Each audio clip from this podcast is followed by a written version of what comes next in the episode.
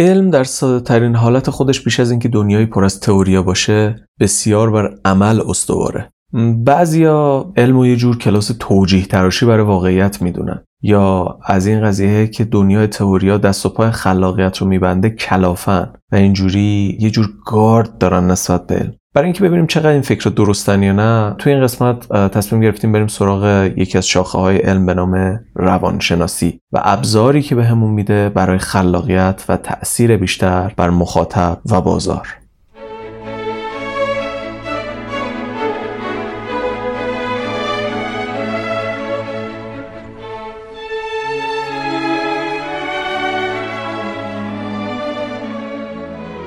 سلام. این قسمت صفر نویسش کسته ما اینجا قراره در رابطه با بازاریابی محتوایی و چیزهای پیرامونش صحبت کنیم. سعی می‌کنیم که یه سری مقاله رو که قبلتر تو وبلاگ نویسش منتشر شده یا قرار منتشر بشه رو با یه شاخ و برگای بیشتری همراه کنیم و با یه زبان ساده روایت کنیم.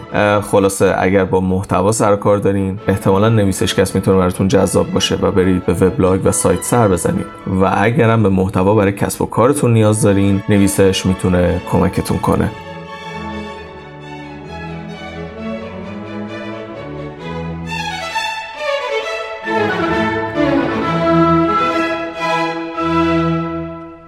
روانشناسی واقعا چیه؟ روانشناسی در این نگاه خیلی ساده میشه علم بررسی افکار و رفتار. اینکه چرا آدمای کاری رو می‌کنن و این از کجا آب می‌خوره. با توجه به نوپا بودن این علم نسبت به علوم دیگه هنوز حرفها و تئوریا و نظریه ها در حال تحقیق و بررسی از زوایای بیشترن.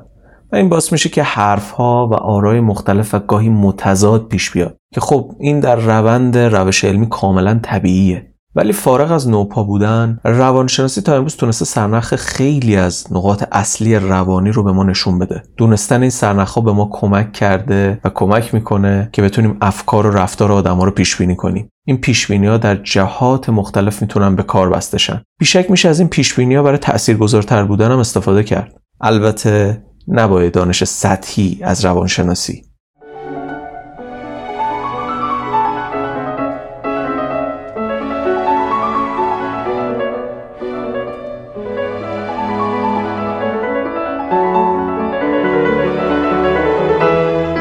شاید براتون سوال بشه که روانشناسی از کجا انقدر به خودش مطمئنه که می‌تونه قدرت پیش بینی پذیری داشته باشه؟ جواب اینه که چون انسانها در طول تکامل خودشون باید با شرایط پیش بینی ناپذیر بسیاری دست و پنجه نرم می‌کردن و توی همه شرایط فرصتی برای فکر کردن طولانی نبود شیوه تفکر سریع بخشی از رفتار انسانها شد. یعنی بر اساس غریزه شواهد اندک و کلی تصمیمی رو بگیری. برای مثال فکر کنید شما در چند هزار سال قبل وسط جنگل وایسادین و حس می‌کنید که فضای جنگل ملتهبه. پرنده ها و حیوانات اطرافتون بیقرارن و شما هم از این شرایط حس خوبی ندارین. از چیدن این تیکه ها کنار همدیگه شاید شما به این نتیجه می‌رسید که ممکنه توسط خرس یا یک گله وحشی بوفاله مورد تهدید باشین و سریعا خودتون رو از محل دور می‌کردید. شاید اون تصمیم درست بود شاید هم صرفا یه حدس غلط ولی به هر حال داشت شما را از تهدید نجات می‌داد. این شیوه تفکر سریع به مرور باعث پایریزی مفاهیمی از جمله شهود و ناخودآگاه شد. یعنی ابزاری که به ما کمک می‌کردن که یه سری پروتکل‌های اتوماتیک برای مواجهه با شرایط پیش بینی نشده داشته باشیم. الان بعد از گذشت هزار سال دیگه اون تهدیدها و ترسا به شکل قدیم خودشون وجود ندارن. اما همچنان اون پروتکل‌های اتوماتیک به صورت ناخودآگاه در ما فعالن. که دیگه شیر جون ما رو تهدید نمی‌کنه اما با شنیدن صدای ناگهانی مثل بوغه ماشین ما ضربان قلبمون میره بالا و آماده عکس العملای تهاجمی و تدافعی میشیم. یعنی که وقتی استراب می‌گیریم به جای دویدن تو طبیعت یا تمرین شکار شاید پرخورشیم یا بریم یه عالم چیزمیز بیخود بخریم. همه این توضیح و مثالا ما رو به جایی میرسونن که روانشناسی وارد ماجرا میشه.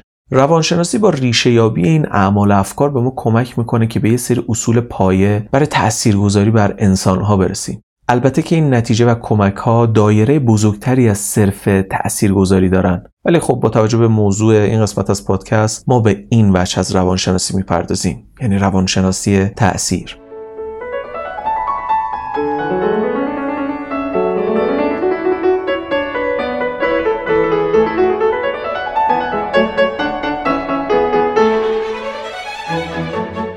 چارچوبای ذهنی مجموعه ای از انتظارات، ارزشها و پیشفرزایی که مثل فیلتر رنگی تو تصویر برداری روی تصمیمات و رفتار ما تاثیر می‌ذارن. این چارچوبا باعث میشن که ما تمایل بیشتری برای دیدن یه سری جزئیات نسبت به یه سری دیگه از جزئیات داشته باشیم. مثلا اگه تو محیط کارمون دو تا نیرو داشته باشیم که یکیشون مدیر پروژه باشه یکیشون مدیر هنری ما از هر کدوم از اینا انتظاراتی داریم که با توجه به چارچوب دنیای کاری تنظیم شده. حالا فکر کنید که مدیر پروژه تو دادن تقویم کاری پروژه تأخیر کنه. ما شاکی میشیم کلی هم سرش قور می‌زنیم. ولی اگر مدیر هنری هم قرار بوده تقویم کاری پروژه رو بده و این کارو نکرده شاید حتی ما به چشممون هم نیاد. چرا؟ چون این چارچوب های ذهنی باعث شکلگیری انتظارهای متفاوتی توی ما نسبت به نیروی کارمون شده.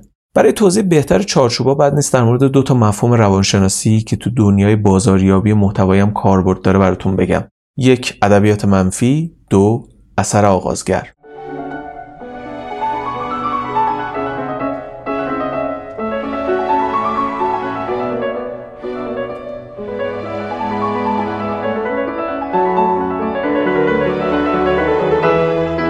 اول بپردازیم به ادبیات منفی.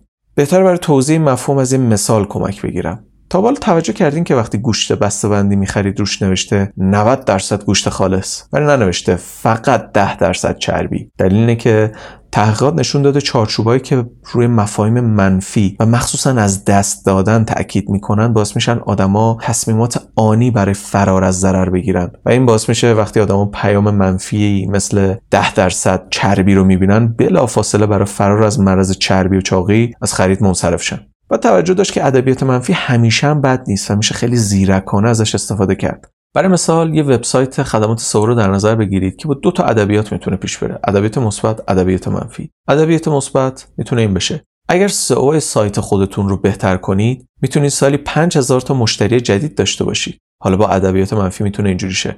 اگر سئو سایت خودتون رو بهتر نکنین سالی 5000 مشتری جدید رو از دست می‌دید. تصمیم که کدومی که از این جملات بهتره بستگی به چیزهای مختلفی داره. اما خب بیشک جمله دوم خیلی جنجالی تره دیگه. و اگه شما دنبال اینید که یه جوری به قولی برید رو نرو مشتری این جمله جمله جالب و موثرتریه.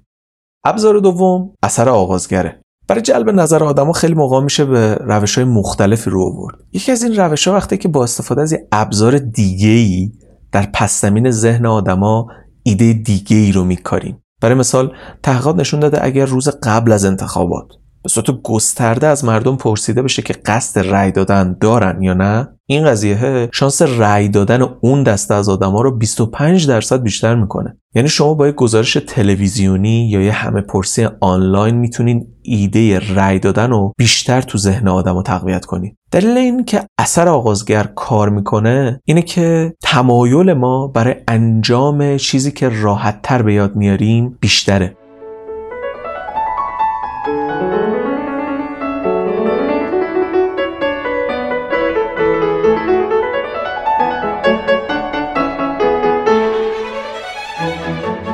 حالا چند تا مثال بزنیم در رابطه با اینکه مثلا چجوری از ادبیات منفی میشه استفاده کرد. مثلا فکر کن شما سایت فروش بلیت مسافرتی دارین و می‌خواین آدم ها رو ترغیب کنید به اینکه برن واکسن بزنن. یا سری عملهای پیشگیرانه انجام بدن قبل از اینکه برن به سفر خارجه. ولی نمی‌خواین یه جوری این پیام رو منتقل کنید که آدمو بترسن. درسته؟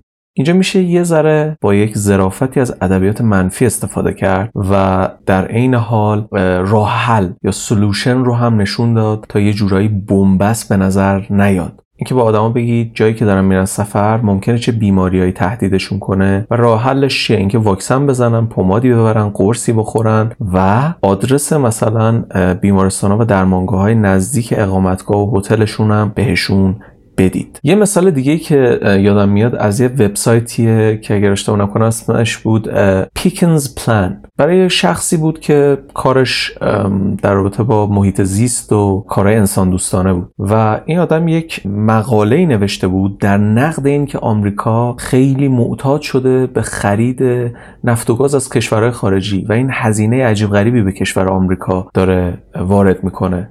و به جای این کار می‌تونه رو بیاره به استخراج داخلی و همچنین سرمایه گذاری کردن رو انرژی پایدار. و این مقاله رو با ادبیات منفی نوشته بود. اصلا تایتلش این بود. America is addicted to the foreign oil. یعنی آمریکا معتاد شده به نفت خارجی. این هم یکی از مثال های جالب در رابطه با ادبیات منفیه.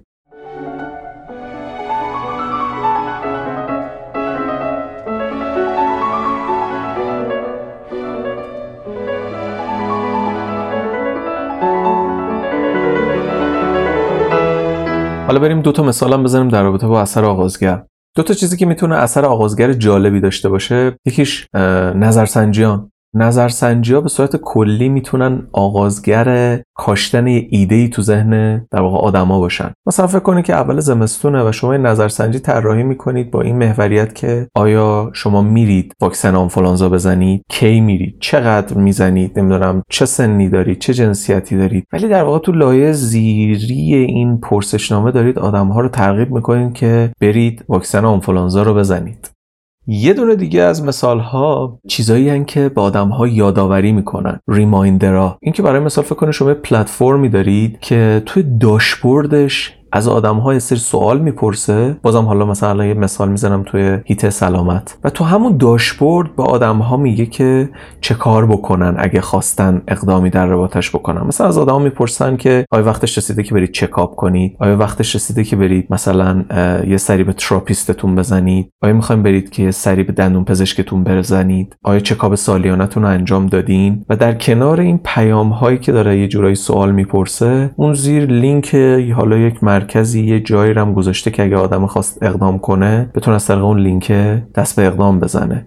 یا اینکه زیر اون پرسشه یه مطلبی باشه لینکی باشه مبنی بر اینکه مثلا ده دندون پزشک خوبه مثلا منطقه فلان. ده مرکز خدمات پزشکی منطقه غرب فلان جا مثلا. مثلا غرب تهران. غرب اصفهان. ریمایندرها و اون چیزایی که یادآوری می‌کنن هم می‌تونن ابزار جالبی باشن برای اینکه اثر آغازگر داشته باشین روی مخاطب.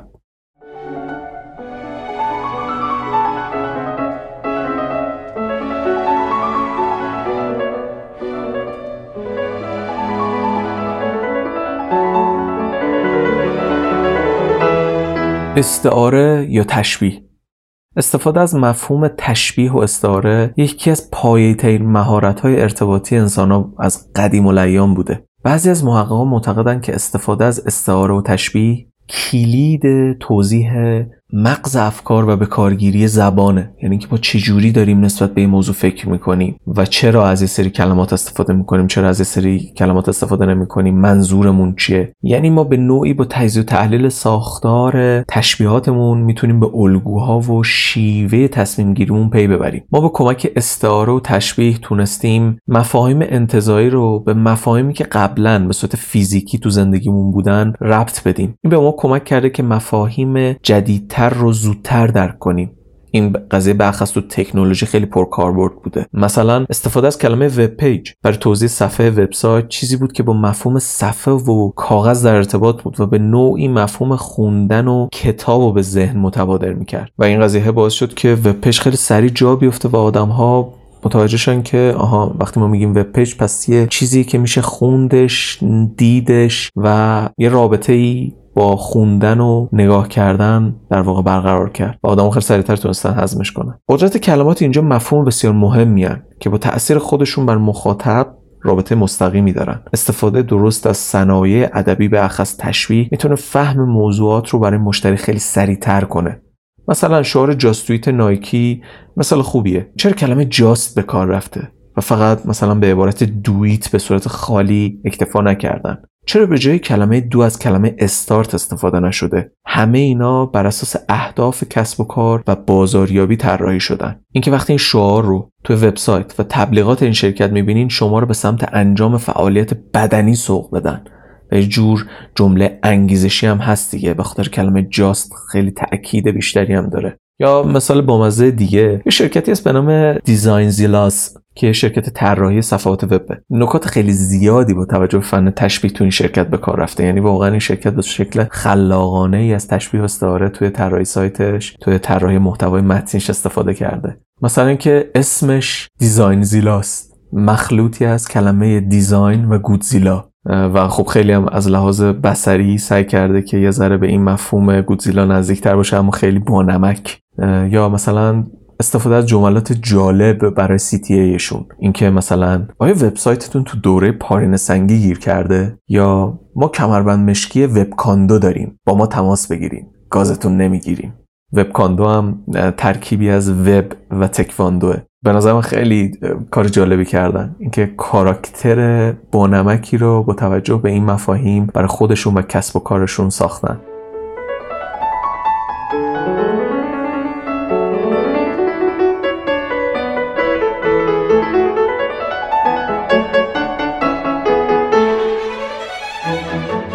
تایید اجتماعی. باید توجه داشت که به صورت کلی آدما بیشتر بر اساس افکار جمعی دست به اقدام می‌زنن تا بر اساس افکار شخصی. با اینکه اکثرا فکر می‌کنم برعکسه. چرا؟ چون در اکثر مواقع ما از پیش قبول کردیم که دیگرانی به درست غلط بودن اون انتخاب فکر کردن. برای نیاز نیست ما بهش فکر کنیم. مثلا وقتی می‌بینید عده زیادی برای جمعه سیاه یا همون بلک فرایدی دارن برنامه ریزی می‌کنن خیلی احتمالش بالاست که شما هم ترغیب شید که برید و از این فرصت تخفیف ها استفاده کنید. تایید اجتماعی به صورت کلی به ما حس عضوی از یک گروه یا اجتماع بودن رو میده. این هم خوبه هم می‌تونه خطرناک باشه برای کسب و کار برخص خوبه چون تا وقتی بتونید ویژگی های رفتاری اون گروه و دسته رو خوب شناسایی کنید خیلی راحت می‌تونید افرادی که به اون گروه و اجتماع اساس تعلق می‌کنن و جذب کنید. اما روی خطرناک وقتی که نتونید این حس تعلق رو درست بازسازی کنید. مثلا شما ببینید که بیشتر افرادی که میرن واکسن آنفولانزا می‌زنن زن و مردای بین مثلا 45 تا 60 سالن. وقت مثلا شما به عنوان زن 38 ساله زیاد دیگه ضرورتی برای انجام این کار توی اسرع وقت نمی‌بینید.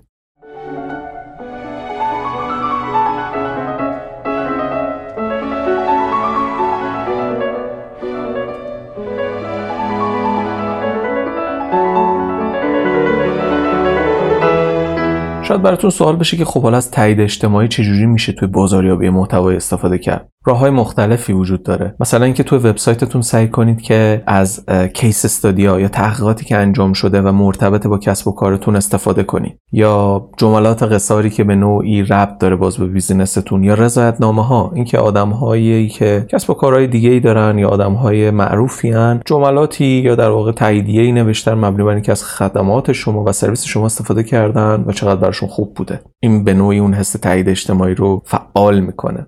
یه راه دیگه ترغیب کردن مشتری ها به اینه که نقد و نظر و مرور بنویسن برای محصولاتتون یا خدمتتون و آدم ها رو یه جوری ترغیب کنید به اینکه حتما یه review ی بنویسن برای چیزی که می‌خرن یا خدمتی که استفاده می‌کنن.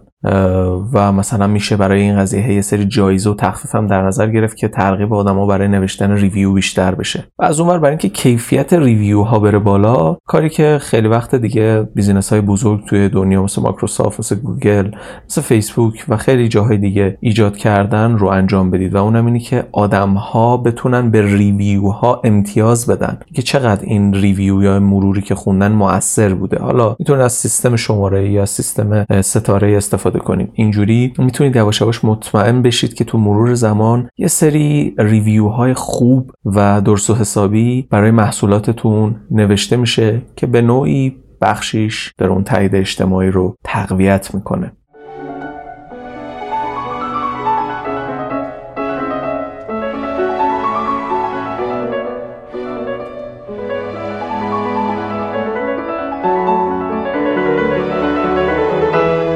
بدبستون مطمئنا تا الان تجربه این رو داشتید که مدیون یا نمکگیر یه نفر شید. مثلا همسایتون یه قیمه نظری خیلی خوشمزه براتون آورده. یه هفته بعدش اومده ازتون نوردبون بگیره. و خب شما هم بخاطر اون قیمه پرگوشتی که یه هفته قبل بهتون داده خیلی راحت بدون که زیاد به این بهش فکر کنید نردبون رو بهش دادین.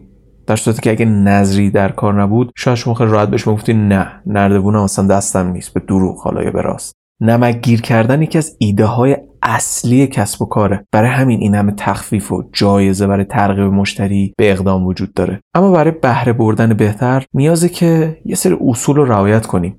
میزان جایزه مهمه. اگر جایزه کوچیک کم اثر باشه خیلی زود فراموش میشه. همینطور زمان بندی اینکه کی دارید این جایزه رو می‌دید و با چه فاصله ای از مشتری درخواست برای اقدام می‌کنید هم مهمه.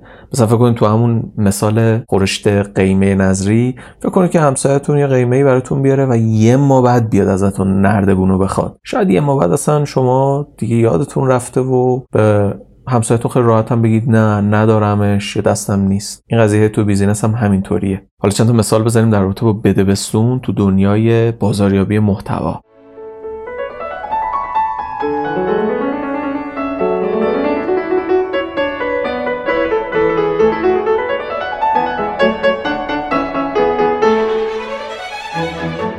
یکی از این بدبستونا محتوا در مقابل محتواست. اینکه شما یه محتوای خیلی کاربردی و مفید رو در ازای گرفتن یه محتوای دیگه ای به کاربر بدین. یعنی که برای مثال نصف اون محتوا رو می‌خونه بعد از که نصفش رو خوند ازش درخواست می‌کنید که ایمیلش یا حالا یه سری اطلاعات شخصی که برای بیزینستون مهمه رو بهتون بده تا شما اجازه دسترسی به ادامه محتوا رو بهش بدید. خیلی هم اخلاقی و خیلی هم منطقیه. یا یه مثال دیگه اینه که به قولایی که می‌دید need اینم باز یه جور بده بستونه دیگه. به قولایی که با عنوان برند دارید می‌دید حتما پایبند باشید. و اگه به احتمالی نبودید حتما در ازاش عذرخواهی کنید و هدیه و تخفیف بدین. این باعث میشه که تصویر درستی از شما تو ذهن مخاطب به جا بمونه. این یه بده بستون منطقیه. از اون بر کم و کاستیاتون رو خیلی راحت به نمایش بذارید. انقدر دنبال این نباشید که یک کسب و کار قهرمان سوپرمن تور باشید. از نقاط ضعفتون بگید در مقابل از نقاط قوتتون هم بگید. این باعث میشه که آدم ها یک شخصیت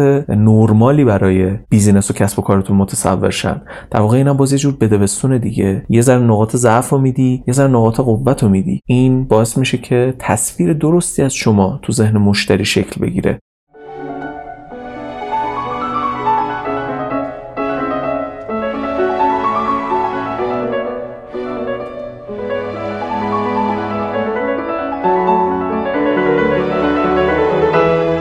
در پایان لازم به عنوان نتیجه گیری بگم که تمام چیزهایی که تو این قسمت گفتم برای استفاده کاربردی و تاثیر بیشتره. مخصوصا اگه در شروع کسب و کارتونی که فاز اول و دوم میشه تحت تاثیر قرار دادن آدم و کار بسیار سختیه. ولی می‌تونید از این تکنیک ها استفاده کنید و خیلی راحت تر تاثیر خودتون رو روی مشتری بذارید. از چارچوبای ذهنی و استعاره می‌تونید استفاده کنید. برای فاز آگاهی رسانی و برای ترغیب بیشتر آدم ها به اقدام می‌تونید از تایید اجتماعی و نمکگیر کردن استفاده کنید. در کل این تکنیک ها به شما کمک می‌کنن که برای مخاطب و مشتری اثرگذارتر و دوست داشتنی تر باشید.